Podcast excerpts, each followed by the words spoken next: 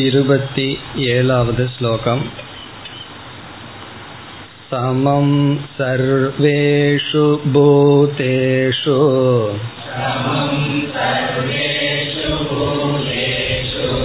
तिष्ठन्तं परमेश्वरम्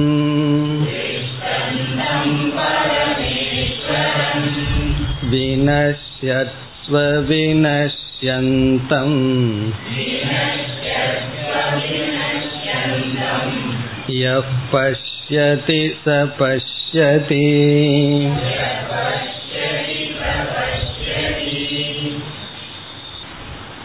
இப்பொழுது நாம் பார்த்து வருகின்ற ஸ்லோகங்களில் பகவான் ஞானத்தையும் ஞான பலனையும் குறிப்பிட்டு வருகின்றார் இந்த அத்தியாயத்தில் கூற வேண்டிய கருத்துக்களை எல்லாம் கூறி முடித்த பிறகு இறுதியாக முடிவுரைக்காக எப்படிப்பட்ட ஞானத்தை ஒருவன் அடைய வேண்டும் அந்த ஞானத்தினுடைய பலன் என்ன என்று கூறிக்கொண்டு வருகின்றார். இதில் இந்த இருபத்தி ஏழாவது ஸ்லோகத்தில் ஒரு விதமான அறிவை கொடுத்து யக பஷ்யதி சக பஷ்யதி என்று கூறுகின்றார். இவ்விதம் யார் பார்க்கிறார்களோ அவர்கள் பார்க்கிறார்கள். பஷ்யதி என்றால் பார்க்கின்றானோ? யக யாரொருவன்? யார் பார்க்கிறார்களோ சக பஷ்யதி அவர்கள் பார்க்கிறார்கள். மற்றவர்களெல்லாம் பார்த்தும் பார்க்காதவர்கள். இதை நாம் சென்ற வகுப்பில் அறிமுகப்படுத்தினோம்.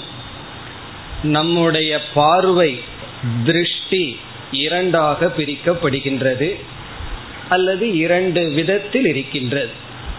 ஒன்று காரண திருஷ்டி இனி ஒன்று காரிய திருஷ்டி. காரிய திருஷ்டி என்றால் மேலோட்டமாக நம்முடைய கண்ணுக்கு தெரிவது. காரண திருஷ்டி என்றால் அந்த தெரிவதற்கான மூல காரணம். ஒன்றை நாம் மேலோட்டமாக அனுபவிக்கின்றோம். அது காரிய திருஷ்டி. காரியம்னா ப்ராடக்ட் காரணம் என்றால் அது ஏன் அவ்விதம் இருக்கின்றது என்பதனுடைய உண்மை. அது காரண திருஷ்டி. காரிய திருஷ்டி என்பது மிக சுலபம். எதை நாம் அனுபவிக்கின்றோமோ அதை பார்ப்பது காரிய திருஷ்டி. இப்ப இதை இங்கு பகவான் வேதாந்தத்தில் கூறினாலும் லௌகிகத்திலும் இதை நாம் அனுபவிக்கலாம். அந்த லௌகிக உதாரணத்தை சென்ற வகுப்பில் பார்த்தோம். ஒருவர் ஒரு வார்த்தையை நம்மிடம் பேசுகின்றார் என்றால் அந்த வார்த்தையையே எடுத்துக்கொண்டு அதில் நாம் துயரப்பட்டு கொண்டிருக்கின்றோம் அதில் பகைமையெல்லாம் வளர்த்துகின்றோம். ஆனால் இது வந்து காரிய திருஷ்டி. இவர் இப்படி சொன்னார். இந்த நிகழ்ச்சிக்கு அவரை நான் அழைத்தேன் அவர் வரவில்லை. இவைகளெல்லாம் என்ன? காரிய திருஷ்டி மேலோட்டமாக நாம் பார்க்கின்ற அனுபவம். சற்று ஆராய்ந்து பார்த்தால் இவர் இவ்விதம் பேசுவதற்கு என்ன காரணம் என்று பார்த்தால் பிறகு பகைமை அனைத்தும் சங்கடங்கள் அனைத்தும் நீங்கிவிடும். நாம் காரணத்தை பார்க்காமல் காரியத்திலேயே இருந்து வருகின்றோம். இப்ப இங்கு பகவான் கூறுவது யார் காரணத்தை பார்க்கிறார்களோ அவர்கள்தான் பார்க்கிறார்கள். ஒருவர் வந்து ஒரு வார்த்தையை நம்மிடம் கூறுகின்றார். அந்த சொல் நம்மை புண்படுத்துகின்றது. உடனே நமக்கு என்ன கோபம் வருகின்றது? அவன் என்னை துன்புறுத்துகின்றான் என்று நாம் கோபப்படுகின்றோம். அந்த சொல்லுக்கு முழு முக்கியத்துவத்தை கொடுத்து நாம் துயரப்படுகின்றோம். அந்த சொல் அவனிடமிருந்து ஏன் வந்தது என்று பார்த்தால் அது காரண திருஷ்டி. உதாகரணமாக ஒரு குழந்தையிடம் ஒரு பொருளை நாம் கொடுக்கின்றோம். ஒரு மூன்று வயது குழந்தைக்கு ஒரு ஸ்வீட்டோ சாக்லேட்டோ கொடுக்கிறோம். அந்த குழந்தை வாங்கியவுடன் தூக்கி எரிந்தது என்று வைத்துக்கொள்வோம் உடனே நமக்கு கோபம் வந்து விடுமா அதை எடுத்து பொறுக்கி மீண்டும் நாம் கொடுப்போம். அதே இது நம்முடைய நண்பரிடமோ வேறு யாரிடமாவது கொடுத்தால் வீட்டுக்கு ஒரு கெஸ்ட் வர்றாங்க அவங்களுக்கு ஒரு பொருள் கொடுக்கிறோம் தூக்கி எறிஞ்ச என்ன கோவம் நமக்கு வரும்? அவர்கள் தூக்கி எறிய வேண்டாம். அதில் ஒரு சிறு குறையை சொல்லிவிட்டாவே நமக்கு கோபம் வருகின்றது. காரணம் என்ன என்றால் இப்ப குழந்தை விஷயத்தை பார்த்தால் இந்த குழந்தை அவ்விதம் செய்கின்றது. அது அதை பார்ப்பது காரிய திருஷ்டி. கொடுக்கிறது தூக்கி எறிகிறது காரிய திருஷ்டி. பிறகு ஏன் நமக்கு கோபம் வருவதில்லை? அங்கு நமக்கு காரண திருஷ்டியும் இருக்கின்றது. என்ன காரணம் என்றால் அந்த குழந்தையினுடைய அறியாமையை பார்க்கின்ற அறிவு. ரொம்ப முக்கியமானது இதுதான். குழந்தையினுடைய அறியாமையை பார்க்கின்ற அறிவு. ஆனால் அதே தான் இனியொருவரும் செய்தார்.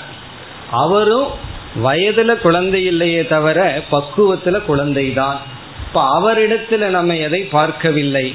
அறியாமையை பார்க்கின்ற அறிவு அந்த இடத்தில் நமக்கு இல்லை.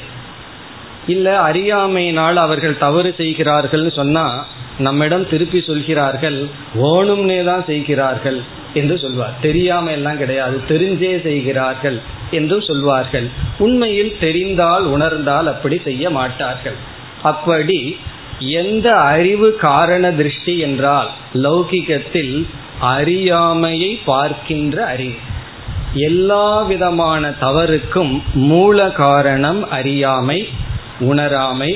அதை நாம் உணராத பொழுது நமக்கு சண்டைகள் சச்சரவுகள் எல்லாம் வருகின்றது அந்த காரண திருஷ்டியை லௌகிகத்தில் இருந்தால் எப்படி நன்மை ஏற்படுகிறதோ அதே போல்தான் இங்கு பகவான் ஆத்ம தத்துவ விஷயத்தில் பேசுகின்றார். எக பஷ்யதி சக பஷ்யதி என்றால் யார் அதிஷ்டானத்தை பார்க்கிறார்களோ அவர்கள்தான் பார்க்கிறார்கள். மேலோட்டமாக இருக்கின்ற துவைதத்தை பார்ப்பவர்கள் பார்த்தும் பார்க்காதவர்கள். இப்ப சங்கரர் வந்து இந்த இடத்துல சொல்றார் உலகம் எல்லோரும் பார்த்து கொண்டுதான் இருக்கிறார்கள். அது எப்படி பார்த்தும் பார்க்காதவன் என்று சொல்ல முடியும் என்றால் அவர் கொடுக்கின்ற உதாகரணம் இந்த கண்ணில் நோய் அடைந்தவன் இரவு நேரத்தில் சந்திரனை பார்க்கின்றான். அவனுக்கு பல சந்திரன்கள் தெரிகின்றது. அதுல எந்த சந்திரன் உண்மைன்னு அவனுக்கு தெரியாது. ஏன்னா பல சந்திரன் தெரியும் பொழுது அவனுடைய திருஷ்டியானது எப்படி இருக்கின்றது? தோஷ யுக்தமாக இருக்கின்றது. தோஷத்துடன் கூடியதாக இருக்கின்றது. ந சமயக் திருஷ்டி என்று சொல்கின்றார். அது சரியான பார்வை அல்ல. அப்படி அவித்யா என்ற தோஷத்துடன் இந்த உலகத்தை பார்க்கும் பொழுது ஆத்ம அஜானத்துடன் பார்க்கும் பொழுது அது காரிய திருஷ்டி. அவன் பார்த்தும் பார்க்காதவன் கண்ணிருந்தும் குருடன். அதைத்தான் இங்கு பகவான் கூறுகின்றார். இப்பொழுது நாம் ஸ்லோகத்திற்குள் செல்ல வேண்டும். முதல் வரியில் ஞானம். எப்படிப்பட்ட ஞானம்? ஞானியிடம் இருக்கின்ற சரியான விஷன் ரைட் விஷன் சரியான பார்வை என்ன? சமம் சர்வேஷு பூதேஷு திஷ்டந்தம் பரமேஸ்வரம். சர்வேஷு பூதேஷு. இங்கு பூதம் என்ற சொல்லினுடைய பொருள் உடல்கள். உயிரினங்கள் என்றால் சரீரங்கள். சர்வேஷு பூதேஷு என்றால் எல்லா சரீரங்களுக்குள்ளும் எல்லா உடல்களுக்குள்ளும் எல்லா ஜீவராசிகளுக்குள்ளும். ஜீவராசிகளுக்குள் என்றால் இங்கு சரீரத்திற்குள் நாம் பார்க்கின்ற அனைத்து உடல்களுக்குள் இந்த உடல்கள் எல்லாம் விஷமமாக இருக்கின்றது. ஒரு உடல் இனி ஒரு உடல் போல் இல்லை. ஆனால் எல்லா உடல்களுக்குள் என்ன இருக்கின்றது? யார் இருக்கின்றார்? எப்படி இருக்கின்றார்? சமம் திஷ்டந்தம்.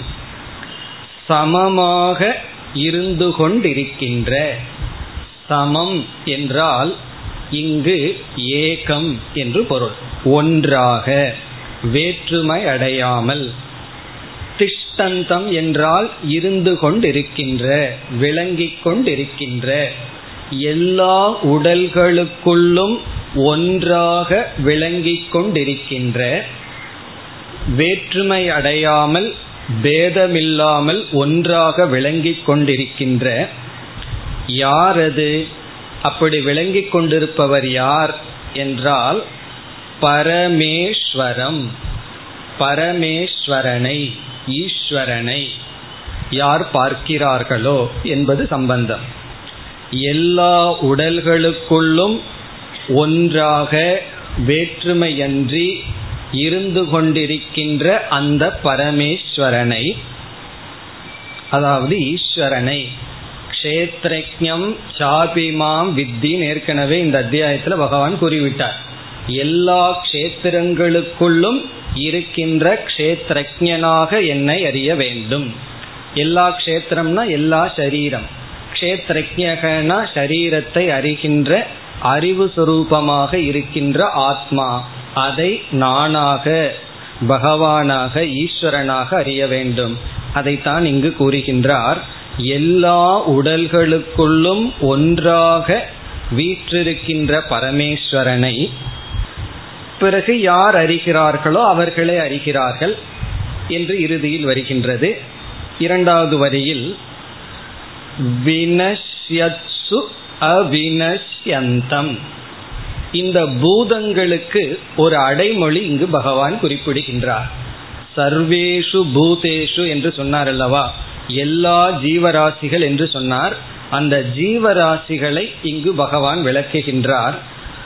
இந்த பூதங்கள் எப்படிப்பட்டது? நம்ம பூதம் என்ற சொல்லுக்கு என்ன பொருள் பார்த்தோம்? நம்முடைய சரீரம் உடல்னு பார்த்தோம். அந்த உடலுக்கு ஒரு அடைமொழி வினஷ்யத்சு என்றால் நாசமடையக்கூடிய அழியக்கூடிய. வினஷ்யத்து என்றால் அழியக்கூடிய. அழியக்கூடியங்கிறது எதற்கு அடைமொழி? நம்முடைய உடலுக்கு அடைமொழி. இப்படி அழியக்கூடிய உடல்களுக்குள் பிறகு உள்ள இருப்பவர் யார்? அவினஷ்யந்தம். அழியாது வீற்றிருக்கின்ற. அழியக்கூடிய உடல்களுக்குள் அவினஷ்யந்தம். அழியாமல் வீற்றிருக்கின்ற. இதை ஏன் சொல்கிறார் என்றால் ஏற்கனவே பகவான் சொன்னார் நம்முடைய எல்லா உடலுக்குள்ளும் அந்த ஈஸ்வரன் இருக்கிறார்னு சொல்லி. உடலுக்குள் ஈஸ்வரன் இருக்கிறார்னு சொன்னா இந்த உடல் அழிகிறது என்றால் உடலுக்குள் இருப்பவனும் அழிந்து விடுவான் அல்லவா? இந்த வீட்டில் நான் இருக்கின்றேன் என்று சொன்னதற்கு பிறகு இந்த வீடே தீப்பிடித்து எரியும் பொழுது பிறகு உள்ளிருப்பவர்கள் என்ன ஆவார்கள்? அவர்களும் அழிந்து விடுவார்கள். அப்படி ஒன்றுக்குள் அது இருக்கின்றது என்று சொல்லி அதுவே அழிகின்றது என்றால் உள்ளே இருப்பதும் அழிந்துதானே ஆக வேண்டும் என்ற சந்தேகம் வரும்பொழுது இந்த சரீரத்துக்குள் இருப்பது என்பது சரீரத்தில் வெளிப்படுகிறது என்பது பொருள். சரீரத்திற்குள் இருக்குதுன்னு சொன்னா சரீரத்திற்குள் அமர்ந்திருக்கவில்லை. சரீரத்தில் அது தன்னை வெளிப்படுத்தி உள்ளது ஆகவே அவினஷ்யந்தம் அழியாத. சரீரத்திற்குள் அழிகின்றவைகளுக்குள் அழியாமல் இருக்கின்ற. அழிந்து கொண்டிருப்பவைகளுக்குள் அழியாத ஒன்றை யக பஷ்யதி யார் பார்க்கிறாரோ சக பஷ்யதி அவனே பார்க்கின்றான். அப்ப இங்க வேதாந்தத்தில் என்ன சொல்றார் பகவான்? யார் உண்மையில் பார்ப்பவர்கள் என்றால் யார் அழியாத தத்துவத்தை பார்க்கிறார்களோ அவர்கள் பார்க்கிறார்கள். யார் அழிந்து கொண்டிருப்பதை பார்க்கிறார்களோ அவர்கள் பார்க்கவில்லை. இந்த இடத்துல பார்த்தல்ங்கிறதுனுடைய அர்த்தம் என்ன? அதையும் நம்ம சென்ற வகுப்புல பார்த்தோம். பார்த்தல் என்றால் இந்த இடத்தில் அறிதல் புரிந்து கொள்ளுதல். ஏன்னா நம்ம வழக்கில் பார்த்தல்ங்கிறது அறிவுக்கு பயன்படுத்தி உள்ளோம். சாப்பிட்டு பார்த்தேன். பிறகு கேட்டு பார்த்தேன் படித்து பார்த்தேன் சுவைத்து பார்த்தேன். பார்த்தல்னா வெறும் கண்ணில் மட்டும் இல்லை. ஜிலேபிய சுவைத்து பார்த்தேன்னு என்ன அர்த்தம்? வாயில வச்சு சுவைத்து பார்த்தேன்னு தான் அர்த்தம். அப்ப பார்த்தல் என்றால் அறிதல். சுவைத்து பார்த்தேன்னா சுவையை அறிந்தேன் என்று பொருள். அப்படி யார் அறிகிறார்களோ அவர்கள்தான் உண்மையை அறிகிறார்கள். மற்றவர்களுக்கெல்லாம் என்ன இருக்குன்னா மித்யா திருஷ்டி. இவர்களுக்கு தான் சத்திய திருஷ்டி. உண்மையை பார்ப்பவர்கள் பிறகு பொய்யை பார்ப்பவர்கள். இப்ப மனதுதான் ஐந்து இந்திரியங்கள் வழியாக இந்த உலகத்தை பார்த்து கொண்டு இருக்கின்றது இந்த மனதுதான் உலகத்தில் இருக்கின்ற அனுபவங்களை எல்லாம் பொருள்படுத்தி கொண்டிருக்கின்றது. யார் காரணத்தை அதிஷ்டானத்தை அழியாததை பார்க்கிறார்களோ அவர்களே பார்க்கிறார்கள். மற்றவர்களெல்லாம் பார்த்தும் பார்க்காதவர்கள் என்று இந்த ஸ்லோகத்தில் பகவான் ஞானியினுடைய விஷன் அவர்கள் எப்படிப்பட்ட பார்வையை உடையவர்கள்? எப்படிப்பட்ட அறிவை உடையவர்கள் என்று விளக்கினார். அவர்களுடைய அறிவு என்ன? சுருக்கமாக கூற வேண்டுமென்றால் அழிகின்ற பொருளுக்குள் அழியாததை பார்ப்பவர்கள். அழிந்து கொண்டிருப்பவைகளுக்குள் அழியாத தத்துவத்தை பார்ப்பவர்கள் ஞானிகள் என்று இங்கு சொன்னார். இனி அடுத்த ஸ்லோகத்தில் மீண்டும் இதே ஞானத்தை கூறி அதனுடைய பிரயோஜனத்தை கூறப் போகின்றார். இப்படி அழியாத ஒன்றை நான் பார்ப்பதனால் எனக்கு என்ன பலன் என்ற பலனையும் பகவான் கூறப் போகின்றார் அடுத்து இருபத்தி எட்டாவது ஸ்லோகம் சமம் பஷ்யன் ஹி சர்வத்ர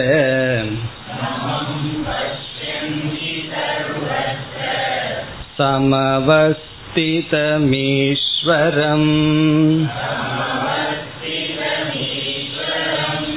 न किनस्त्यात्मनात्मानम्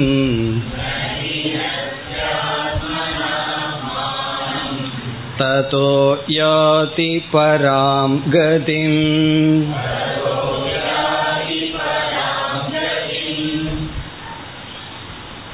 இந்த ஸ்லோகத்தில் மீண்டும் ஞானியினுடைய அந்த விஷன் அந்த அறிவை பகவான் கொடுத்து இந்த அறிவினுடைய பலன் என்ன என்று இரண்டாவது வரியில் குறிப்பிடுகின்றார்.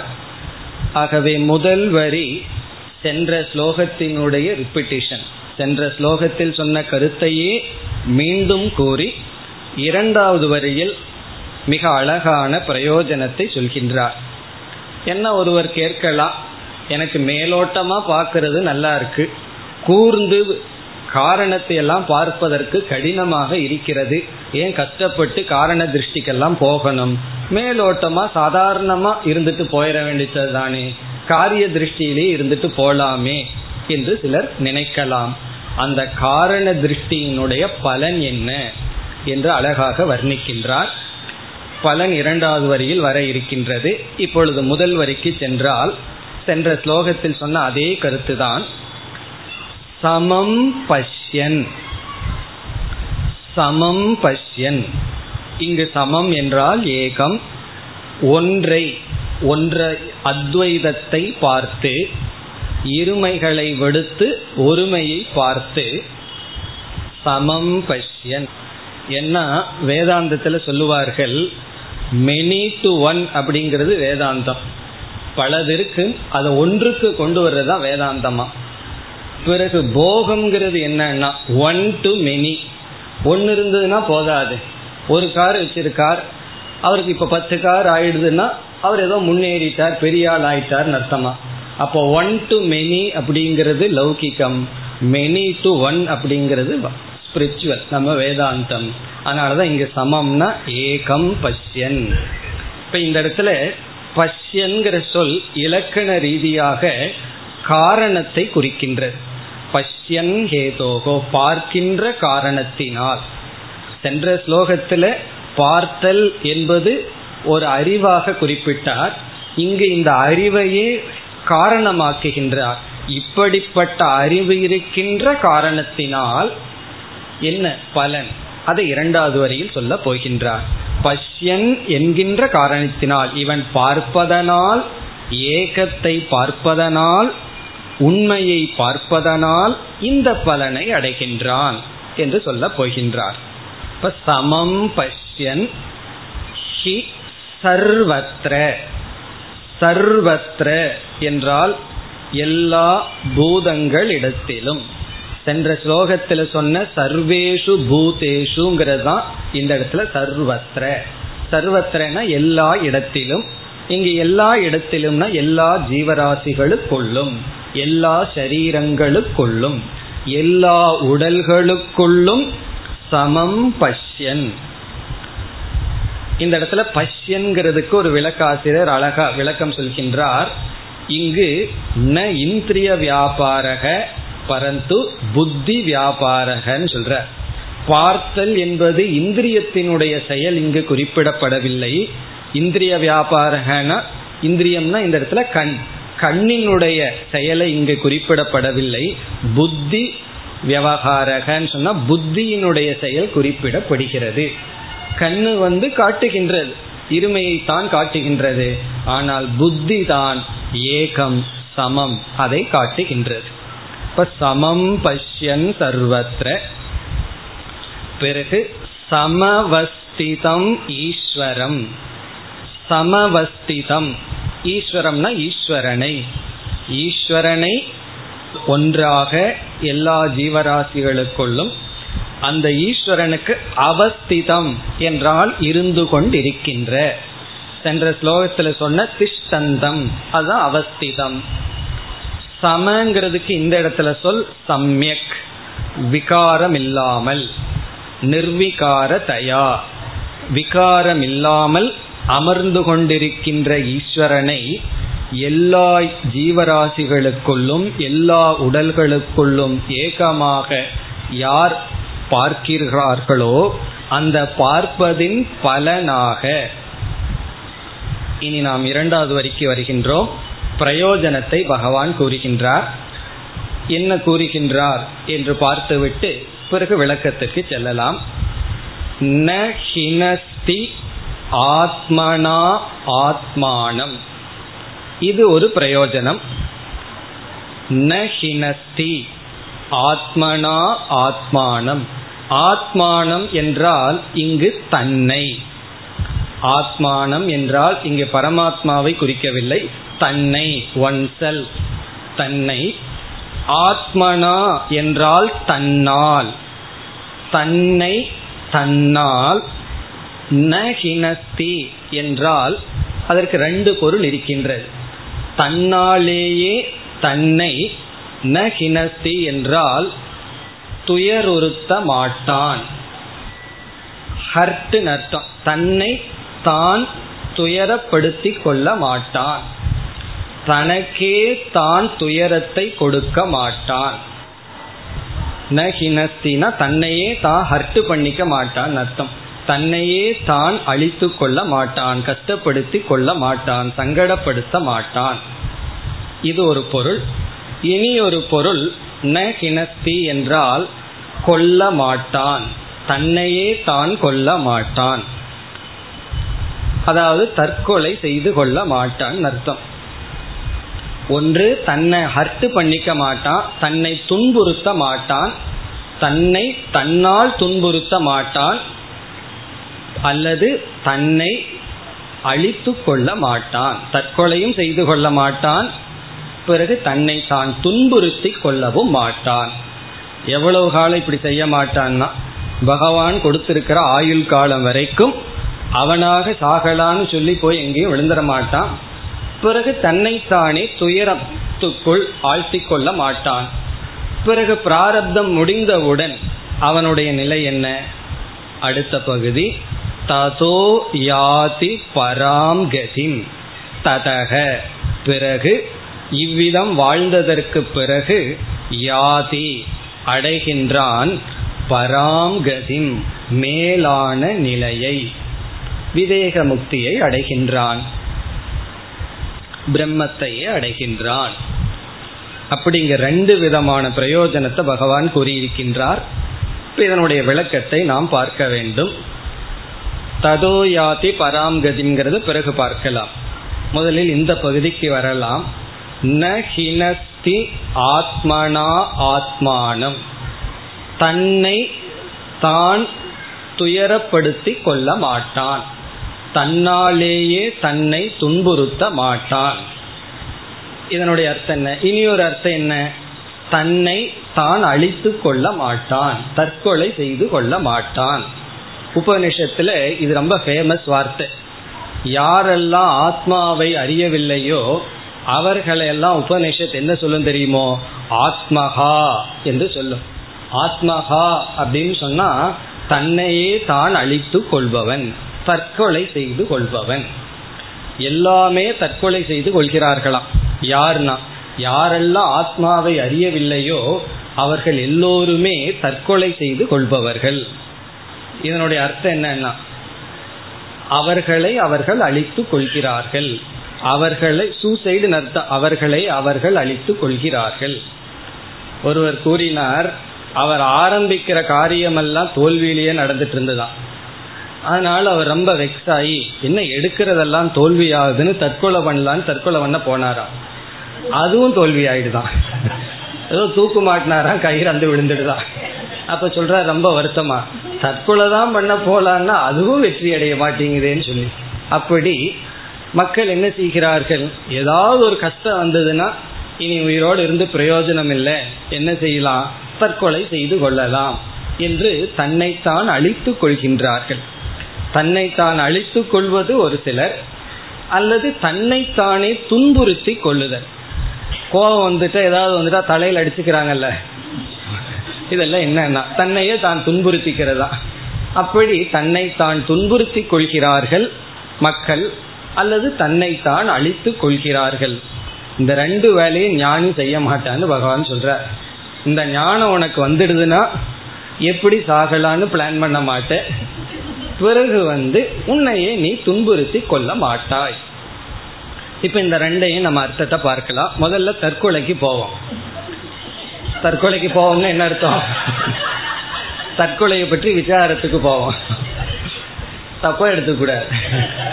தற்கொலைக்கெல்லாம் நம்ம போக போறது இல்லை ஏன்னா ஞானிகள் அல்லவா? இப்ப இங்க என்ன அர்த்தம் என்றால் இவனுக்கு ஆத்ம தத்துவம் தெரியல. பரமாத்மா இவனுக்கு புரியவில்லை. பரமாத்மா புரியாத காரணத்தினால் அது மட்டும் புரியாம இருந்திருந்தா சந்தோஷமா போயிருக்கும். ஆனா இவன் என்ன பண்ணிட்டான் அதுக்கு அல்லாத ஒன்றை எடுத்து தான்னு புரிந்து கொண்டான் அதுதான் கஷ்டம். சாயந்தர வேலையில போயிட்டு இருக்கோம் கயிறு கிடக்குது. தெரியலனா ஒண்ணுமே இல்லை. அதை பார்த்துட்டு பாம்பா பார்க்கறதுனால தான் சங்கடமே. அப்படி இந்த அறியாமை வந்து அத்தியாசத்தில் நம்மை இழுத்து விடுகிறது. அப்படி இந்த காரண திருஷ்டி இல்லாத காரணத்தினால் ஆதாரமான ஆத்ம தத்துவத்தை அறியாத காரணத்தினால் இந்த உடலை நான் என்று நினைத்து கொண்டான். இந்த சரீரத்தை நான் நினைச்சு உடனே என்ன ஆகின்றது? சரீரம் செய்கின்ற செயலெல்லாம் தான் கர்த்தாவாக ஆகிவிட்டான். பிறகு செயல் செய்து போக்தாவாக இருந்து பாப புண்ணியங்களை எல்லாம் சேர்த்து அந்த பாப புண்ணியத்தை நீக்க சரீரத்தை எடுத்து எடுத்து விடுகின்றார். அப்போ ஷரீரம் எடுத்து அந்த ஷரீரம் அழிந்து மீண்டும் ஷரீரத்தை எடுத்து மீண்டும் ஷரீரம் அழிவதற்கு காரணம் என்ன என்றால் அறியாமை. அது என்னன்னா ஒரு விதமான தற்கொலை தான். என்ன? இந்த உடலை இவன் எடுக்கின்றான். எடுத்து இவனை இந்த உடலை அழித்து விடுகின்றான். எவ்வளவு காலம் பாவ புண்ணியம் இந்த உடலிலிருந்து பயன்படுத்த முடியுமோ வெளிப்படுத்த முடியுமோ சென்று விட்டு அழித்து விடுகின்றான் என்று இந்த அஜானியானவன் பிறப்பு இறப்புக்குள் இருக்கின்றான் என்பதைத்தான் இங்கு பகவான் இவ்விதம் கூறுகின்றார். அவன் பிறக்கின்றான் இறக்கின்றான் பிறக்கின்றான் இறக்கின்றான். இதத்தான் சம்சாரம்னு சொல்றோம். அப்ப அவர்களெல்லாம் என்ன செய்கிறார்களாம்? அவர்கள் ஒவ்வொரு முறையும் உடலை எடுத்து அவர்களே உடலை அழித்து கொள்கிறார்கள். ஆத்மகா ஜனாகா ஆத்மகனகன்னு சொன்னா தன்னைத்தானே அழித்து கொள்கிறார்கள். அதனாலதான் ஞானியினுடைய மரணத்துக்கு பராந்த காலகன்னு பேர். கடைசி மரணமா. அஜானியினுடைய மரணம் அல்ல கடைசி மரணம் அல்ல. காரணம் என்ன? அவன் சாவான் பிறகு என்ன பண்ணுவான்? மீண்டும் பிறப்பான். எதற்குனா? சாகிறதுக்கு. அப்புறம் மீண்டும் பிறப்பான். எதற்குனா? மீண்டும் சாகிறதுக்கு. ஒருவர் சொன்னார் எதுக்கு சாப்பிட்றீங்கன்னா? அப்பதான் வேலை செய்யலாம். எதுக்கு வேலை செய்றீங்கன்னா அப்பதான் சாப்பிடலாம். அப்பதான் சாப்பிடலாம். சாப்பிட்றதுக்குன்னா உடல் ஆரோக்கியம் இருந்தா தானே கர்மம் பண்ண முடியும். இப்படி சம்சார சக்கரம் சுழன்று கொண்டு இருக்கின்றது. இவ்விதத்தில் ஜனன மரணத்தை தான் இங்கு சாஸ்திரம் இவ்விதம் கூறுகின்றது பிறப்பு இறப்புக்குள் இவன் சிக்கிக் கொண்டிருப்பான். உடலை எடுக்கின்றான் அந்த உடலை அழிக்கின்றான். ஆகவே ஆத்மகா ஜனாகா பிறகு வேறொரு விளக்க ஆசிரியர் ரொம்ப அழகா சொல்றார் மரணம் என்றால் என்ன? மரணம் என்பது அழிவு லூசிங் இருக்கிறது இல்லாம போறதுதான் மரணம். ஒன்று நம்மை விட்டு சென்று விட்டதுன்னா வி ஹவ் லாஸ்ட் அர்த்தம். அது நம்மை விட்டு போய் விட்டது. அப்படி இங்கு ஆனந்த ரூபமாக பூர்ணமான பரபிரம தத்துவம் இருக்கு. அதை இவன் விட்டு விடுதல் என்பது இது ஒரு பெரிய மரணம். காரணம் என்ன? ஒரு அழகான நம்மை மகிழ்விக்கின்ற ஒரு பெரிய ஞானம் இருக்கு தத்துவம் இருக்கு. அதை நம்ம பார்க்கவில்லை என்றால் அது மரணத்துக்கு சமம் என்று இங்கு தன்னை அழித்து கொள்வது என்பது பிறப்பு இறப்பை குறிக்கின்றது. அது ஒரு பொருள். இனி இரண்டாவது பொருளுக்கு வருகின்றோம். இரண்டாவது பொருள் என்னவென்றால் தன்னை தான் துன்புறுத்த மாட்டான். அழித்துக் கொள்வதுங்கிறது ஜனன மரணத்தின் அடிப்படையில். இனி ஒன்று வந்து தன்னையே தான் ஹர்த்து பண்ண மாட்டான். இப்படி சொன்ன உடனே நமக்கு ஒரு சந்தேகம் வரும். யார் அவர்களை துன்புறுத்துவார்கள்? நான் என்னாலேயா கஷ்டப்படுறேன்? சுத்தி இருக்கிறவங்கனால தானே கஷ்டப்பட்டுட்டு இருக்கேன் யாரு என்னால நான் கஷ்டப்படவில்லையே? மற்றவர்கள் தானே என்னை துன்புறுத்துகிறார்கள். மற்றவங்க தானே என்னை ஹர்த்து செய்கிறார்கள். அப்ப நம்ம சாதாரணமா என்ன சொல்றோம்?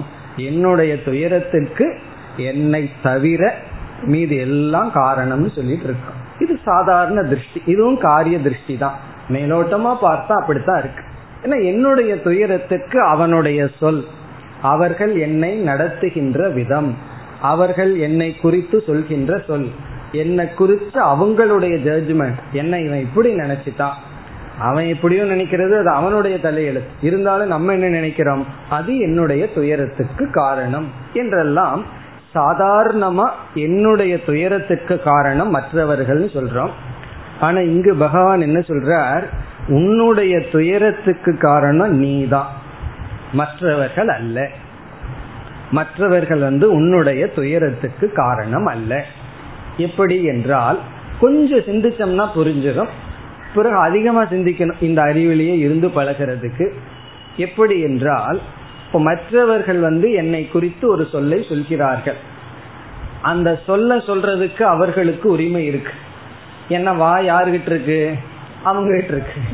பகவான் வந்து அவங்களுக்கு ஒரு வாய் கொடுத்திருக்கார்கள் லாங்குவேஜ் கொடுத்திருக்காங்க அவங்க சொல்லலாம். பிறகு காது யாருகிட்ட இருக்கு? என்கிட்ட இருக்கு. பிறகு இந்த காதுக்குள்ள அந்த சப்தம் போகுது. அந்த சப்தத்துக்கு எப்படிப்பட்ட பொருள் கொடுத்தல் அப்படிங்கிற அறிவு அது யாருடைய சாய்ஸ் அது என்னுடைய சாய்ஸ் ஒரு சொல்ல ஒரு சூழ்நிலைய எப்படி பொருள்படுத்துதல் என்பது முழுமையான என்னுடைய சாய்ஸ் அந்த சுதந்திரம் எனக்கு இருக்கு. ஒருவனுக்கு என்ன குறிச்சு பேசுறதுக்கு உரிமை இருக்குன்னு சொன்னா அந்த சொல்லுக்கு பொருள்படுத்துற உரிமை கண்டிப்பாக அவர்களுக்கு இல்லை அது எனக்குத்தான் இருக்கின்றது. பிறகு நான் எப்பொழுதெல்லாம் துயரப்படுகின்றேனோ அப்பொழுதெல்லாம் பார்த்தோம்னா வெளி சூழ்நிலை ஏதோ காரணமாக தெரிகின்றது. ஆனால் சற்று நுண்ணிப்பாக கவனித்தால் அந்த சூழ்நிலையை பொருள்படுத்துகின்ற என்னுடைய மனம்தான் என்னை துன்புறுத்தியது. இதை கொஞ்சம் யோசிச்சோம்னா புரிஞ்சிடும் இப்ப சில சமயங்கள்ல வீட்டுக்கு வேலையிலிருந்து வருகின்றார். வந்த உடனே குழந்தைகளுக்கெல்லாம் தெரியாது. இன்னைக்கு அப்பா எந்த மூடுல வர்றாருன்னு சொல்லி. அதனால கொஞ்ச நேரம் கழிச்சு தான் சொல்லுவார்கள். இந்த டாபிக் இன்னைக்கு சொல்லலாமா? ப்ராக்ரஸ் ரிப்போர்ட் இன்னைக்கு காட்டலாமா வேண்டாமா? காரணம் என்ன? அவர் நல்ல மூடில் இருந்தா பரவாயில்ல என்கரேஜ் பண்ணி தத்துவம் பேசிடுவார். ஒரு முறை போனா பரவாயில்ல அடுத்த முறை நல்லா வாங்க அவர் மூடு வேறையா இருந்ததுன்னா ரியாக்ஷன் வேறையா இருக்கும். அப்போ ஒரே சூழ்நிலையில ஒரு மனிதன் விதவிதமா பொருள்படுத்தலாம்ங்கிறது தெரிகிறது அல்லவா இந்த சூழ்நிலையில வேற விதத்துல பொருள்படுத்த முடியாது என்கின்ற நியமமே கிடையாது. ஜெயிலுக்கு போறதுங்கிறது கஷ்டம்தான். ஆனா மகாத்மா காந்தி போன்றவர்கள் எல்லாம் அதை சந்தோஷமா எடுத்துட்டு சென்றார்கள். ஒரு தியாகமா சென்றார்கள். இப்ப யாருக்கு ஒண்ணு கஷ்டமா தெரியுதோ இனி ஒரு அறிவுக்கு அதுவே ஒரு கடமையாகவும் மகிழ்ச்சியாகவும் தெரிகிறது. அதனால இந்த சூழ்நிலை தான் துயரத்துக்கு காரணம்ங்கிறதே கிடையாது. சூழ்நிலைங்கிறது நம்ம ரேடியோலையும் டெலிவிஷன்லையும் கேட்குற நியூஸ் போல. அது நியூஸா கேட்குற வரைக்கும் அப்படியே காஃபி குடிச்சிட்டே என்ஜாய் பண்ணிட்டு இருப்போம் எவ்வளவு பேர் யார் இறந்தாலும் ஏதோ காசிப்பு தானே தவிர உண்மையா நமக்கு என்ன கஷ்டம்? அதே இது நமக்கு வேண்டித்தவர்கள் யாராவது இறந்து விட்டால் அது நியூஸ் அல்ல அது ஒரு துயரத்திற்கு காரணம். இதே கேஸ் தானே இங்கேயும் பகவத்கீதையிலே நடந்தது. அர்ஜுனன் வந்து மற்றவர்களுடைய மரணத்தை நினைக்கும் பொழுது அவன் ஒரு தத்துவவாதியா இருந்தான். காரணம் என்ன? ஆமா அவர்களெல்லாம் அதர்மத்தில் இருப்பார்கள் துஷ்டாதனன் எல்லாம் இறந்துதான் ஆகணும். ஆனா பீஷ்மர் துரோணர் என்று வரும்பொழுது அவனால் அதை தாங்கிக் கொள்ள முடியவில்லை. காரணம் என்னன்னா இதுவும் ஒரு உடலினுடைய மரணம் அதுவும் ஒரு உடலினுடைய மரணம். இங்க சப்ஜெக்டிவிட்டி வந்தாச்சு இவ்விதம் இந்த உலகத்துல நம்ம சந்திக்கிற அனைத்து சங்கடங்களுக்கும் அனைத்து கஷ்டங்களுக்கும் யார் காரணம் என்றால் நம்முடைய மனம் நம்முடைய அறிவு. இந்த உலகத்தை பொருள்படுத்துகின்ற விதம்தான் நமக்கு துயரத்துக்கோ சுகத்துக்கோ காரணம். இப்ப இத முதல்ல நம்ம உணரணும். இத உணராத வரைக்கும் என்ன பண்ணிட்டு இருப்போம்? என்னுடைய துயரத்துக்கு காரணம் ஊர் மக்கள்னு நினைச்சிட்டு இருக்கிற வரைக்கும் அவர்களை மாற்றுறதுக்கு தான் முயற்சி பண்ணிட்டு இருப்போம் நாம மாறாம இருப்போம். நம்ம பிரம்மத்தை போல் இருப்போம்னு வச்சுக்கலாமே.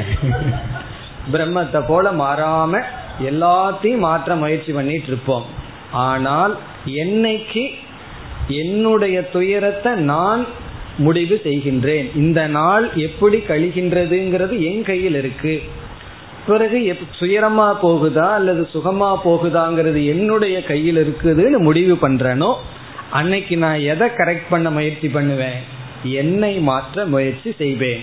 இப்ப இங்க பகவான் என்ன சொல்றாருன்னா எல்லோரும் அவரவர்கள் அவரவர்களை துயரப்படுத்தி கொள்கிறார்கள். எல்லாமே அவரவர்கள் அவரவர்களை தான் ஹர்ட் பண்ணுகிறார்கள். அதனாலதான் ஒருவர் ரொம்ப அழகா சொல்லுவார் நீ வந்து உனக்கு எதை கொடுக்கிறையோ அதைத்தான் நீ மற்றவர்களுக்கு கொடுக்க முடியும். The extent you love your self to that extent you love அதர்ஸ்னு சொல்வார்கள். நீ உன்னை எவ்வளவு தூரம் நேசிக்க முடியுமோ அவ்வளவு தூரம் தான் மற்றவர்களை நேசிக்க முடியும். The extent you hurt your self the extent you hurt others நீ எவ்வளவு தூரம் உன்னை துன்புறுத்தி கொள்கின்றாயோ அவ்வளவு தூரம் நீ மற்றவர்களை துன்புறுத்துகின்றாய். இதை உணர்ந்துட்டோம்னு சொன்னா ஒருவன் வந்து சாதாரணமா துன்புறுத்துகின்ற வார்த்தைய சொன்னான்னு வச்சுக்குவோமே. நம்ம இங்க காரண திருஷ்டிக்கு போயிடணும் இவன் இப்படிப்பட்ட வார்த்தைய சொல்லணும்னா அவனை ஏற்கனவே அந்த வார்த்தை அவனை ஹர்ட் பண்ணித்தான் வெளியே வந்திருக்கு. ஏன்னா அவன் எதை அனுபவிக்கிறானோ அதைத்தானே கொடுப்பான். அப்படி அதனாலதான் நம்ம என்ன நினைக்கிறோம்? ஆத்ம ஜானம் எல்லாம் எதற்கு? தன்னை பற்றி எல்லாம் எதற்கு தெரிஞ்சுக்கணும்? சர்வீஸ் பண்ணிட்டு எல்லாத்துக்கும் நல்லது பண்ணலாமே அப்படின்னு சொல்லுவோம்.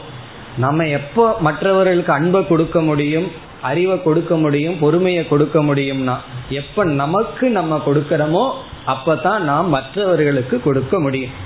நம்ம அஹிம்சைங்கிற விசாரத்துல இந்த கருத்தை பார்த்தோம்.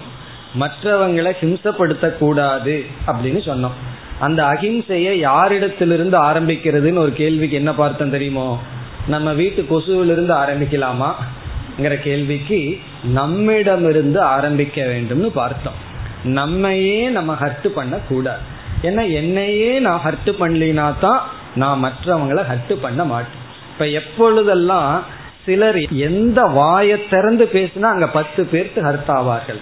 அப்படி அவர்களுடைய சுவாவம் இருக்கோ அதெல்லாம் அவங்கள ஹர்ட் பண்ணினதற்கு பிறகு வருகின்ற ரெஸ்பான்ஸ் அப்ப ஏற்கனவே அவங்கள அவர்கள் ஹர்ட் பண்ணி விட்டார்கள். பிறகு நாமளும் ஏன் கூட சேர்ந்து அதை வச்சு ஹர்ட் பண்ணணும்? நம்ம ஏன் ஹர்ட் ஆகிறோம்னா அதனுடைய காரண திருஷ்டி நமக்கு இல்லை. அப்படி நமக்கு நாம் எதை செய்கின்றோமோ அதைத்தான் நாம் மற்றவர்களுக்கு செய்கின்றோம். ரிவர்ஸ் உண்மை. மற்றவங்களுக்கு நம்ம எதை செய்யறோமோ அதைத்தான் நாம் நமக்கும் செய்கின்றோம். மற்றவங்களுடைய தவறை நம்ம மன்னித்து விட்டோம் அப்படின்னு வச்சுக்குவோமே நம்மிடத்தில் ஒரு தவறு வந்தாலும் நம்ம மன்னிக்கிற குணம் நமக்கு வரும். அப்ப அந்த குற்ற உணர்வை நாம் சுமக்க மாட்டோம். அப்படி இந்த இடத்துல பகவான் என்ன சொல்றாருன்னா எல்லோரும் அவரவர்கள் அவரவர்களை துன்புறுத்தி வருகிறார்கள். இப்ப இந்த அளவு புரிஞ்சிருதுன்னு வச்சுக்கோமே. அடுத்த கொஸ்டின் ஏன் என் மனம் என்னை துன்புறுத்துகின்றது? அதான் அடுத்த கேள்வி. இதற்கு முன்னாடி என்ன சொல்லிட்டு இருந்தோம்? அவன் ஏன் என்ன துன்புறுத்திட்டு இருந்தான்? இவன் ஏன் என்ன துன்புறுத்திட்டு இருந்தான்னு சொல்லிட்டு இருந்தோம். இப்ப என்ன புரிஞ்சிட்டோம்? யாரும் என்ன துன்புறுத்தல. பொதுவா அது அந்த வார்த்தை சாதாரணமா ஹர்ட் பண்றது தர்மம் அதர்மத்துக்கு உட்பட்ட வார்த்தைகள் சூழ்நிலைகள் எல்லாம் வருது. என்னுடைய மனது தான் என்ன ஹர்ட் பண்ணுதுன்னு தெரிஞ்சாச்சு. பிறகு வந்து ஒரு ஆர்டர் கொடுக்க வேண்டியது மனசுக்கு? நாளையிலிருந்து இந்த சாஃப்ட்வேர் இது பண்றது போல ஒரு ஆர்டர் கொடுத்துட வேண்டியது நாளையிலிருந்து நீ என்ன ஹர்ட் பண்ணாதன்னு சொன்னா மனசு கேட்குமா? என்றால் இங்க பகவான் சொல்றார் கேட்கும். அதுக்கு கொடுக்க வேண்டிய அந்த சிப்ஸ் என்ன தெரியுமோ? ஆத்ம ஞானம் இந்த அறிவை மனசுக்கு கொடுத்துட்டீன்னு சொன்னா பிறகு இந்த அறிவுடன் கூடிய மனம் உன்னை துன்புறுத்தாது. இந்த அறிவு இல்லாத மனம் கண்டிப்பாக உன்னை துன்புறுத்தும். உன்னை துன்புறுத்ததனுடைய விளைவு என்னன்னா நீ மற்றவர்களை துயரப்படுத்துவாய். இப்ப இந்த ஆத்ம ஞானத்தினுடைய பலன் தேவை என்னன்னு சொன்னா இந்த அறிவு உனக்கு இருந்தால் நீ உன்னை நேசிப்பாய். பிறகு நீ வந்து மற்றவர்களையும் நேசிப்பாய். நான் ஒருத்தரை நேசிக்கிறேன்னு சொன்னா இது வந்து டேம்ல இருந்து தண்ணி வெளியே வருதுன்னு வச்சுக்குவோமே டேம்லயே தண்ணி இல்லைன்னா இப்படி வெளியே வரும். நிறைஞ்சாதான் அது வெளியே வரும். அப்படி எனக்குள்ள அன்பு நிறைஞ்சாதான் அது வெளியே யாருக்காவது கொடுக்க முடியும். பணத்தை போல இப்ப நானே காசுக்கு லாட்டரி அடிச்சிட்டு இருந்தேன்னா யாருக்கு பணம் டொனேஷன் கொடுக்க முடியும்? என்னிடத்துல கொஞ்சம் எக்ஸஸா இருந்தா தான் மற்றவங்களுக்கு கொடுக்க முடியும். அதே போல அன்பு அதே போல கோபம் அதே போல பொறாமை எல்லாத்துக்கும் இந்த ரூல் பொருந்துகின்றது. இப்ப நம்மளுடைய கேள்வி என்னுடைய மனம் என்னை ஏன் துன்புறுத்துகிறது? என்னை ஏன் துன்புறுத்தவில்லை? என் மனம் என்னை துன்புறுத்துகின்றது. காரணம் என்னை பற்றிய முழுமையான அறிவு இல்லை. உண்மையை பற்றிய அறிவு இல்லை. என்னுடைய மனம் என்னை துன்புறுத்தவில்லை. காரணம் என்னை பற்றிய தெளிவான அறிவு எனக்கு இருக்கின்றது. அப்ப இங்க பகவான் என்ன சொல்கின்றார்? ஒருவன் தன்னை தான் துயரப்படுத்தி கொள்ள மாட்டான் என்றால் அதற்கு காரணம் சமம் பஷ்யன். அவன் வந்து எல்லோரிடத்திலும் ஒன்றையே பார்க்கின்றான். தன்னையே பார்க்கின்றான். அங்க ஒன்றுன்னு சொன்னா நானே தானே. அப்போ ஒரு ஜீவராசியை நான் துன்புறுத்துறதுங்கிறது என்னையே நான் துன்புறுத்துவதற்கு சமம். இனி ஒருவருக்கு நான் உணவு கொடுத்தேன்னு சொன்னா எனக்கே நான் உணவு கொடுப்பதற்கு சமம். ஆறாவது அத்தியாயத்துல சொல்லியிருக்கார் ஆத்மௌபம்யேன சர்வத்திர சமம் பசியதி யோர்ஜுன. எல்லா இடத்திலும் இந்த ஞானியானவன் தன்னையே பார்க்கின்றான். அதைத்தான் சர்வாத்ம பாவம்னு சொல்றோம். இப்ப இந்த உலகத்தில் இருக்கிற எல்லா ஜீவராசிகளும் களிடத்திலும் தானே இருப்பதை உணர்கின்றான் இந்த அறிவு வந்தால் இவன் தன்னையும் துன்புறுத்த மாட்டான் மற்றவர்களையும் துன்புறுத்த மாட்டான். அப்படி இல்லை என்றால் ந ஹினஸ்தி ஹினஸ்தி ஆத்மனாத்மானம் தன்னை தான் துயர் உறுத்துவான் இல்லை என்றால் இந்த அறிவை உடையவன் துயரப்படுத்த மாட்டான். யாரை? தன்னை. என்ன சில பேர்த்துக்கு சந்தேகம் வந்துடும் இந்த வேதாந்தம்ங்கிறது ரொம்ப செல்ஃபிஷோ உன்னை மட்டும் நீ தெரிஞ்சிட்டு உன்னுடைய மோட்சத்துக்கு மட்டும் போறையே உலகத்துக்கு ஒண்ணுமே பண்றது இல்லையேன்னா ஏற்கனவே ஒரு உதாரணம் சொல்லியிருக்கேன் ஆட்டோ ரிக்ஷால் எழுதியிருக்குன்னு சொல்லி. ஞாபகம் இருக்கோ? நீ ஒருவன் திருந்தினால் உலகத்தில் ஒரு அயோக்கியன் குறைகின்றான். இது ஆட்டோ ரிக்ஷா நம்ம கொடுக்குற பாடம். அப்படி நம்மைய நம்ம மாத்திட்டோம்னு சொன்னா நான் மற்றவங்களுக்கு அன்பு செலுத்தணும்னா ஒரே ஒரு நிபந்தனை. என்னை நான் நேசித்தாக வேண்டும். மற்றவங்களை நான் துயரப்படுத்த கூடாதுன்னா ஒரே ஒரு நிபந்தனை. முதல்ல என்னை நான் துயரப்படுத்த கூடாது இப்ப என்ன நான் துயரப்படுத்த கூடாதுன்னா என்ன பற்றிய ஸ்டஃப் என்ன? என்ற என்னை பற்றிய ஆத்ம ஞானம் தேவை. அதைத்தான் இங்கு பகவான் சொல்கின்றார்.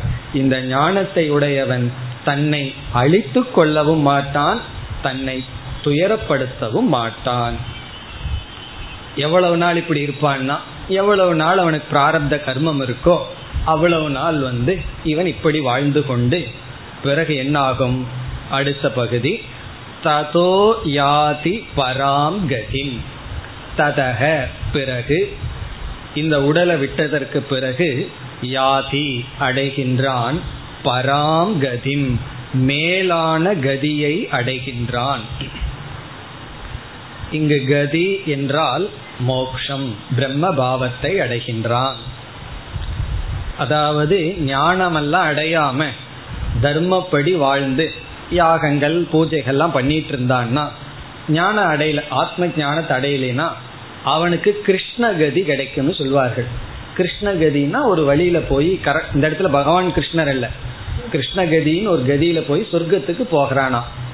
நல்ல தியானம் இவைகள் எல்லாம் பண்ணி வைராகியத்தை எல்லாம் அடைஞ்சிருந்தா சுக்ல கதின்னு ஒரு கதி வழியா போய் சொர்க்கத்தை விட மேலான பிரம்மலோகத்திற்கு போகின்றான். இப்ப கொஞ்சம் புண்ணியம் இருந்தா கிருஷ்ணகதி வழியே எங்கு செல்கின்றான்? கிருஷ்ணகதினா சந்திரகதி. சந்திர மார்க்கத்தின் வழியா சொர்க்கத்துக்கு போறான். இறந்ததற்கு பிறகு இதெல்லாம். சுக்லகதியில போய் பிரம்மலோகத்துக்கு போறான். பாவமே பண்ணிட்டு இருந்தா அவனுக்கு என்ன கதினா? சாஸ்திரம் சொல்லுது அதோ கதின்னு சொல்லுது. அதோ கதின்னு சொன்னா என்ன அர்த்தம்? கீழே போயிடுறான். நான் ரெண்டு காலில் நடந்துட்டு இருக்கிறவன் நாலு காலில் நடக்க ஆரம்பிப்பான். அதான் அதோ கதின்னு சொல்றது. சரி ஞானிக்கு என்ன கதினா? அது அதை விட கடினமான கதி. அகதின்னு சொல்லப்படுது. அகதிகள்னு என்ன அர்த்தம் தெரியுமா? அவனுக்கு ஒரு கதியும் கிடையாது. அவன் எங்கும் பயணம் செய்வதில்லை. இறந்ததற்கு பிறகு பிரம்மஸ்வரூபமாகவே இருக்கின்றான். அதனால நம்ம எல்லாம் அகதிகளாக போகின்றோம். அகதிகள்னு என்ன? எந்த கதியும் கிடையாது. கிருஷ்ணகதியும் வேண்டாம் சுக்லகதியும் வேண்டாம் கண்டிப்பா அதோ கதியும் வேண்டாம். பிறகு வந்து ஒரு கதி இல்லாம இருக்கிற இடத்துல இந்த ஸ்தூல சரீரம் எப்படி மறைஞ்சு போகுதோ சூக்ம சரீரமும் அந்தந்த தேவதைகளோட போய் பிரம்மஸ்வரூபமாகவே இருக்கின்றான். இது வந்து விதேக முக்தின்னு சொல்லப்படுது. ததோ யாதி பராம் அவனுக்கு பிறப்பில்லை. இறந்ததற்கு பிறகு. இருக்கிற வரைக்கும் எப்படி இருப்பான்? அதையும் பகவான் சொன்னார். தன்னை துயருறுத்தாமல் அவன் தன்னுடைய வாழ்க்கையை வாழ்வான். அதனுடைய பலன் மற்றவர்களையும் துயருறுத்த மாட்டான். மேலும் பிரகிருத்யைவ கர்மாணி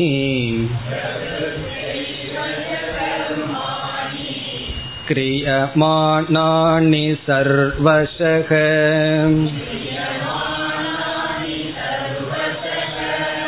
यः पश्यति तदात्मानम् अकर्तारं स पश्यति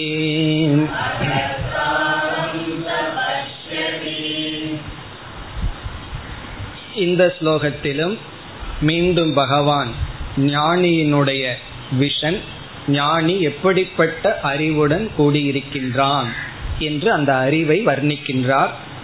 இதெல்லாம் அபியாசத்திற்காக திரும்ப திரும்ப அதே கருத்தை பல கோணத்தில் சொல்வதற்கு காரணம் நாம் புரிந்து கொள்ள வேண்டும் என்பதற்காக. நமக்கு என்ன சந்தேகம் வரலாம் என்றால் இந்த உலகத்துல ஒரே மாதிரியா இருக்கிற ரெண்டு பொருளை பார்த்ததே கிடையாது. காக்கை இருக்கு அதுக்குள்ளேயே வேறுபாடு இருக்கல்லவா? நேத்து வந்த காக்கை இது அல்ல அப்படின்னு சொல்லி பாக்கிறோம் இல்லையா? அப்படி ஒரு சின்ன உருவமா இருந்தாலும் வேற்றுமையை நாம் பார்க்கின்றோம். ஒரே மாதிரி ரெண்டு பொருளை நம்ம பார்த்ததே இல்லை. இவ்வளவு வேற்றுமை இருக்கும் பொழுது குணத்தின் அடிப்படையில் வேற்றுமை பிறகு ஒவ்வொரு ஜீவராசிகளுக்கும் பாப புண்ணியங்கள் எல்லாம் வேறு வேறாக இருக்கின்றது. அதான் சொல்லுவார்கள் அல்லவா நாலு விரலும் ஒரே மாதிரி இல்லைன்னு சொல்லி. அப்படி ஒரு குடும்பத்திலேயே பார்த்தோம்னா சில குழந்தைகளுக்கு ஒவ்வொரு குழந்தைகளுக்கும் ஒவ்வொரு பிரவருத்தி இருக்கு. காரணம் என்னன்னு சொன்னா அவைகளெல்லாம் தனித்தனி பாப புண்ணியத்தின் அடிப்படையில் வந்துள்ளார்கள். அதனால வந்து ஒரே ஒரு ஆர்டர் ஒரு ஒற்றுமை நாம எங்குமே பார்க்கவில்லை. இப்படி நம்முடைய முழு அனுபவம் வேற்றுமையாகவே இருக்க எப்படி ஞானிக்கு ஒற்றுமை சமம் ஒன்றாக பார்த்தல் என்ற விஷன் கிடைக்கும். அது எந்த அளவுக்கு உண்மை என்ற சந்தேகம் வருகிறது. பிறகு என்னுடைய அனுபவமோ நான் எப்பொழுதும் செயல் செய்து கொண்டு கர்த்தாவாகவும் செயலினுடைய பலனை அனுபவித்து கொண்டு போக்தாவாகவும் இருக்கேன். நான் எப்படி ஒன்றும் செய்யாத சாட்சியாக இருக்க முடியும் என்ற சந்தேகமும் வருகிறது. இப்ப என்ன சந்தேகம்? பார்க்கிறதெல்லாம் விஷமமா பார்த்துட்டு ஒன்றுங்கிறது அது வெறும் கற்பனையா அல்லது உண்மையா? பிறகு நான் எப்பொழுதுமே செயல் செய்து கொண்டு பாப புண்ணியத்தை எல்லாம் உற்பத்தி பண்ணி அனுபவிச்சிட்டு இருக்கிறனே என்ற சந்தேகம் வரும்பொழுது இந்த ஸ்லோகத்தில் பகவான் விளக்கம் கொடுக்கின்றார். இந்த செயல் செய்கிறதெல்லாம் உடல். நம்முடைய உடல்கள் தான் செயல் செய்கிறது. நீ அல்ல. பிறகு நீ யார் அப்படின்னு சொன்னா இந்த உடலை பிரகாசப்படுத்துகின்ற அறிவு சொரூபம். இந்த உடல் வந்து தன் அளவுல ஜடமா இருக்கு இனர்த்தா இருக்கு. இத பிரகாசப்படுத்துற அறிவு தான் நீ. நீ சாட்சி சொரூபமானவன். அதை கூறுகின்றார். பிறகு செயல்களெல்லாம் யார் செய்கிறார்கள்? பிரகிருத்தியா ஏவ கர்மாணி கிரியமானாணி. கிரியமானானி என்றால் செய்யப்படுகின்றன. கர்மாணி அனைத்து செயல்களும் எல்லா செயல்களும் செய்யப்படுகின்றது. யாரால்? யார் செய்கிறார்கள் எல்லா செயலும்? பிரகிருத்தியா ஏவ. இங்கு பிரகிருத்திங்கிற சொல்லினுடைய பொருள் பிரகிருத்தினா மாயை. மாயையிலிருந்து வெளிப்பட்ட நம்முடைய உடல் மனம். பிரகிருத்தினா சரீர மன புத்தி. நம்மளுடைய உடல் நம்முடைய மனம் நம்முடைய புத்தி இவைகள் தான் சுருக்கமா சொன்னா ஸ்தூல சூக்ம சரீரம்.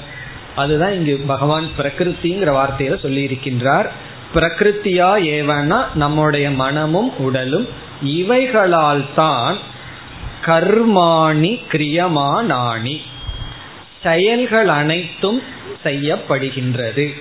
நடைபெறுகின்றது. கர்மானின்னு சொன்ன எல்லா விதமான கர்மங்கள். இந்த காய்கம் உடலிலிருந்து வர்ற கர்மம் வாச்சிகம் வாக்கிலிருந்து வர்ற கர்மம் மானசம் மனதிலிருந்து வருகின்ற கர்மம். அதாவது நம்மிடத்திலிருந்து வருகின்ற ஆக்ஷன் செயல் மூன்றே இடம் தான் சொல்லப்படுகிறது. மூன்று பேஸிலிருந்து தான் ஆக்ஷன்ஸ் வருது. பாடி அதாவது உடல் வாக் மனம். உடலிலிருந்து செய்கிற செயல்கள் எல்லாம் சரீரம் செய்கின்ற செயல் பிறகு வாக் செய்கின்ற செயல் பேசுறது இதற்களெல்லாம் பிறகு வாயும் ஒன்றும் பேசவில்லை உடலும் அமைதியா இருக்கு. ஆனா மனசு என்ன பண்ணிட்டு இருக்கு மனசு செயல்படுகின்றது. இப்ப தியானத்தில் என்ன பண்றோம்? மனம் செயல்படுகின்றது. அப்படி அது மானசம். இப்படி சரீர வாக் மனதிலிருந்து உருவாகின்ற அனைத்து கர்மங்களும் செய்யப்படுகின்றது. இனி கடைசி சொல் சர்வசக. சர்வசகன அனைத்து விதமான கர்மங்கள். இங்க கர்மாணிங்கிற இடத்துல கர்ம எங்க உற்பத்தி ஆகுதுன்னு பார்த்தோம். அனைத்து வித கர்மங்கள் என்றால் இதெல்லாம் கர்மயோகத்துல நம்ம படிச்சிருக்கோம். நம்மளிடம் இருந்து வெளிப்படுகின்ற கர்மத்தை எல்லாம் நம்மளுடைய கடமைகள் நித்திய கர்மம்னு சிலதை பிரிச்சிருக்கோம். இதெல்லாம் நம்முடைய டியூட்டி காமிய கர்மம்னு சிலதை பிரிச்சிருக்கோம். இதெல்லாம் வந்து நம்மளுடைய கடமை அல்ல ஆனால் விருப்பப்பட்டு செய்வது. இப்ப டெலிவிஷன் முன்னாடி உட்கார்ந்துட்டு எந்த சேனல் பாக்குறதுங்கிறதெல்லாம் ஒரு கடமையும் கிடையாது. அதெல்லாம் காமிய கர்மம். நம்ம விருப்பம்தான். ஒருவர் ஒரு நல்ல கேள்வியை கேட்டார். பதில் சொல்றதுக்கு ரெண்டு நிமிஷம் யோசிக்க வேண்டியதா போச்சு. நான் கீத கிளாஸுக்கு வர்றேன்னே அது காமிய கர்மமா நித்திய கர்மமான்னு கேட்டேன் என்ன பதில் சொல்றது? அவ்வளவு தூரம் போயிடுது கிளாஸ் ஏன்னா என்னுடைய சாய்ஸ் தானே. யாரும் என்னை பிடிச்சி தள்ளல. நான் சூஸ் பண்ணி வர்றேன் அப்படின்னு. இப்ப என்ன பதில் சொல்றதுன்னா நீ அறிவுடையவனா இருந்தா நித்திய கர்ம இல்லைன்னா காமிய கர்ம. அப்ப அவரு தான் முடிவு பண்ணணும் என்ன கர்மம் சொல்லி. நான் சொல்லல என்ன கர்மம் சொல்லி. உங்களுக்கு வந்து ஒரு அவேர்னஸ் வந்து விட்டால் அறிவு வந்து விட்டால் அதை நீங்க நித்திய கர்மமா மாத்திக்கிறீர்கள். அவேர்னஸ் வரல அப்படின்னு சொன்னா காமியமாவே இருந்துட்டு போகட்டும். நல்ல காமிய கர்மம் தானே. ஆனா கண்டிப்பா நிஷித்த கர்மம் அல்ல. நிஷித்த கர்மம்னு சொன்னா செய்யக்கூடாத கர்மம். சில பேர்த்துக்கு பயம். கீதா கிளாஸ் போனோம்னு அப்படியே போயிடுவானோன்னு அவங்களுக்கு தெரியல வைராகியம் எல்லாம் அவ்வளவு சுலபமா வராதுன்னு சொல்லி. அந்த பயம். அப்படி நிஷித்த கர்மன்னு இருக்கு. இவைகளெல்லாம் விதவிதமான கர்மங்கள்.